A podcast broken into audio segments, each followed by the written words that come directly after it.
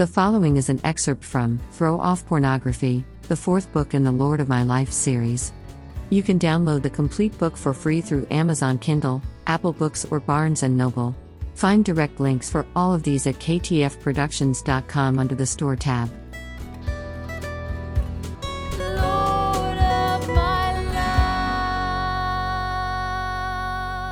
life. The toxicity of porn. Human beings aren't too difficult to understand. We are simple creatures born with a sin nature. If you think about it, there are only about five base sins that tempt us, sexual immorality in its many forms being one of them. And pornography is one form of sexual immorality. There are dozens of warnings against sexually immoral behavior in the New Testament. Unlike other sins, sexual sins are very personal. It is a sin that is committed against our body, and our body is the temple of God. It is the residence of the Holy Spirit. Paul said in 1 Corinthians chapter 6 verses 18 through 20, Flee from sexual immorality. All other sins a person commits are outside the body, but whoever sins sexually sins against their own body. Do you not know that your bodies are the temple of the Holy Spirit who is in you, whom you have received from God? You are not your own. You are bought with a price. Therefore, honor God with your bodies. But how many of us heed this warning? I'm sure you've heard the statistics. Barna Research reported that 68% of church going men and more than 50% of pastors regularly view porn. It is a pervasive sin. It is a sin that is easy to hide. It is a sin that has infiltrated the church and has taken up residency in the lives of many believers. And we have learned to live with it. We accept it. The Holy Spirit is grieved because of our apathy. But we often neglect to recognize that there are several negative side effects associated with porn addiction, both tangible and intangible. So many of us have fallen into the trap of minimizing the effects because we have convinced ourselves that they don't spill into other areas of our life. We may even believe that if we were free from pornography, we wouldn't be any different than we are with it. But I encourage you to examine that fallacy with me. What would your life be like if you were free from the grip of pornography in all its forms? Would anyone see a difference? Would you behave differently? Would life be different? It is easy to believe that nothing would change. It is easy to think that the fallout of pornography is confined only within our mind and that it only affects the way we think. It is easy to believe that we can hide what is in our mind and in our heart from those around us. But Jesus warns us in Luke chapter 6 verse 45. A good man brings good things out of the good stored up in his heart, and an evil man brings evil things out of the evil stored up in his heart. For the mouth speaks what the heart is full of. In other words, what is in our heart always surfaces in some way.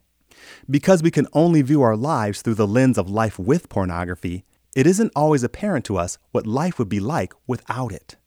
We can't see how the sin that we've allowed into our heart has affected us or how it has surfaced. It isn't obvious how our addiction has influenced our decisions, our perception, or our behavior. So, what are some of the unseen effects of pornography? One, we hinder our relationship with God. You already know that sin and God's holiness can't mix.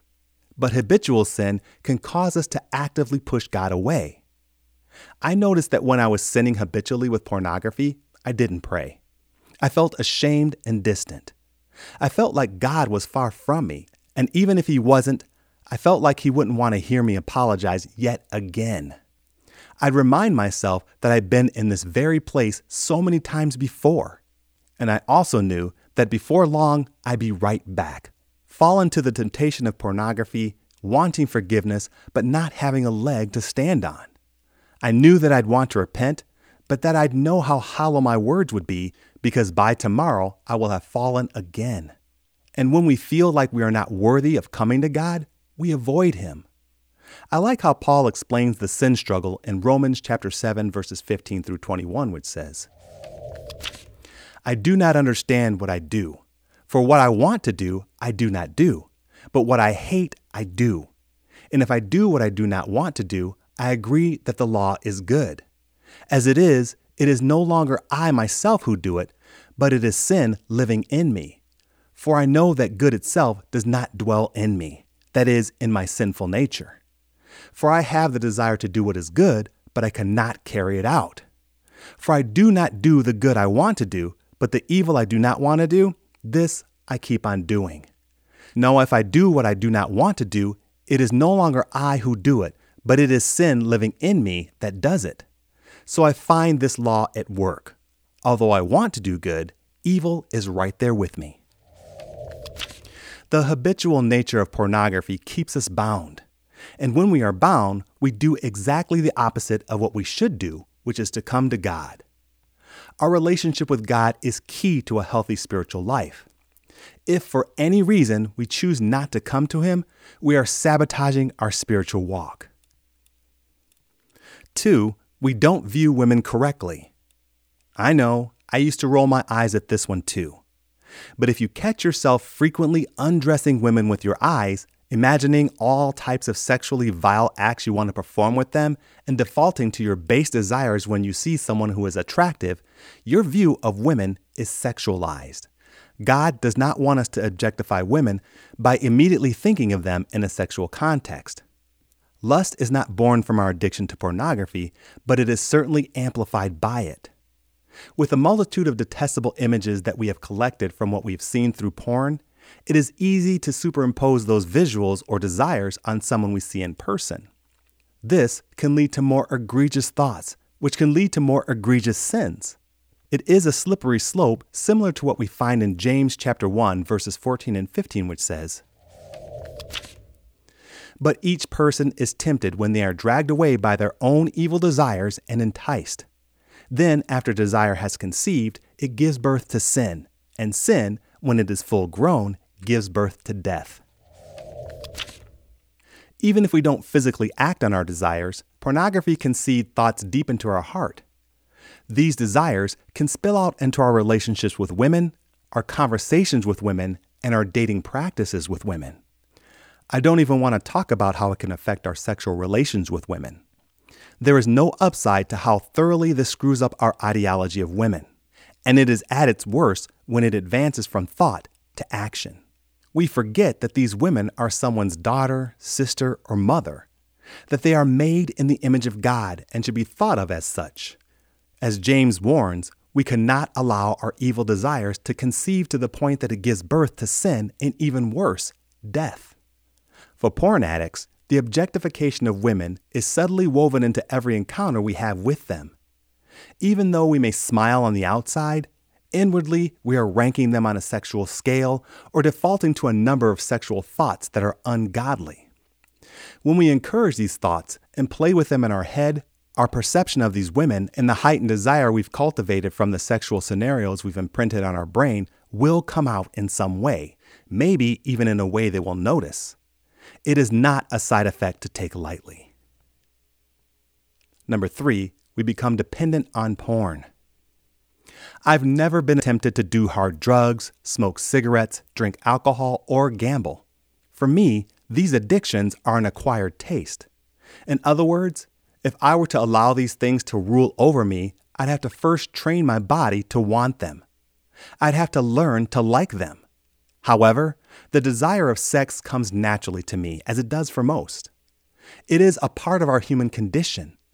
It is in our nature to want it. I would argue that the draw is stronger for men than women, but I'm fairly certain that we all experience a strong desire for sex at some point in our life. Pornography was my way of satiating that desire. It was my way of scratching that itch. Unfortunately, it worked so well that I became dependent on it. When we become dependent on something to satisfy one of our base desires, what do we do when we no longer have it? I think dependency on porn can be compared in some way to dependency on drugs without the physiological component. We begin doing it because it satiates our pleasure center, and we keep doing it because we become addicted to it. It gives us an unnatural release for our sexual depravity. And in short order, it becomes a part of our lives. It becomes almost necessary. We lose sight of the truth that our total dependence should be on God and God alone. As Jesus said in John chapter 14 verse 20, On that day you will realize that I am in the Father and you are in me and I am in you. When we are in right relationship with God, we are in sync with him. But when we allow sin to rule over us, we exchange what God had in mind for a cheap counterfeit. Number four, we carry constant shame. For believers in Christ, any addiction to porn can really beat us down emotionally and spiritually. Every time we take communion, every time there is an altar call for freedom from sin, every time you want to do something for the cause of Christ, I don't know about you, but during those times, I feel like the biggest hypocrite. The shame, the hypocrisy. The feeling of failure and defeat felt like a mountain on my shoulders. I'd continually remind myself that I am not the person I want to be, that I am not the person that God wants me to be, and that I am not the person that I want others to believe I am. Admittedly, there are different degrees of shame for everyone. But if you call yourself a Christian, a follower of Christ, and if you are addicted to pornography, there is inevitably some level of shame. Paul said in Ephesians chapter 5 verse 3, But among you there must not be even a hint of sexual immorality or of any kind of impurity or of greed, because these are improper for God's holy people. When we admit that we have willingly and consciously sinned, there is no greater reminder of how far we fall from obeying this mandate. Shame can cause us to distance ourselves from God and other believers. It can cause us to condemn ourselves, and it can lead to depression. This is especially true if our sin is habitual and the temptation seems insurmountable.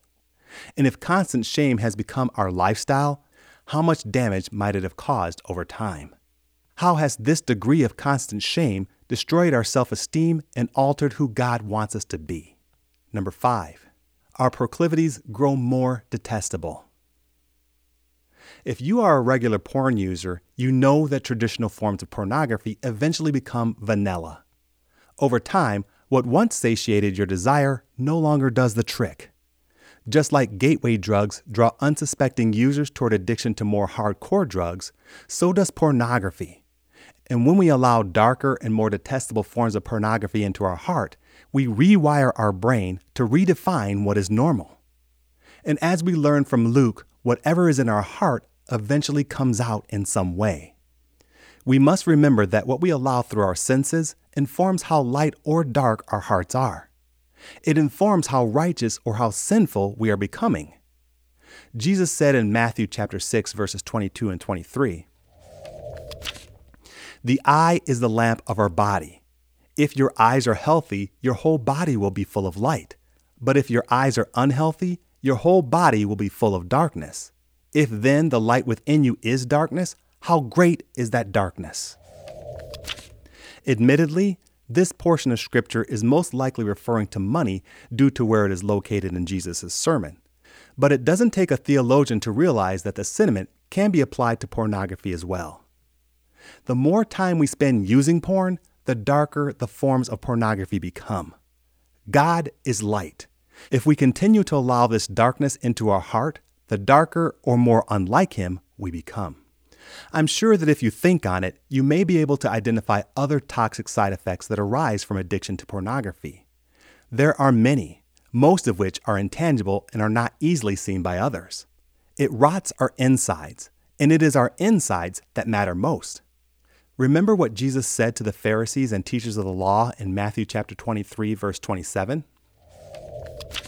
Woe to you, teachers of the law and Pharisees, you hypocrites! You are like whitewashed tombs who look beautiful on the outside, but on the inside are full of the bones of the dead and everything unclean.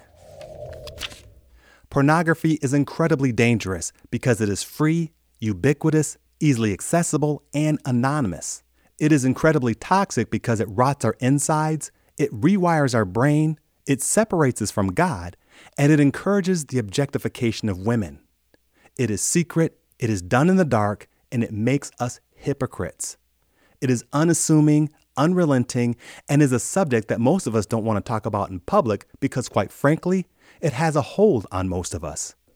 It is as if we are constantly drinking poisonous water. It unwittingly contaminates us in ways that are virtually unseen. We seem to only acknowledge it after the damage is done, and by then, we are in too deep.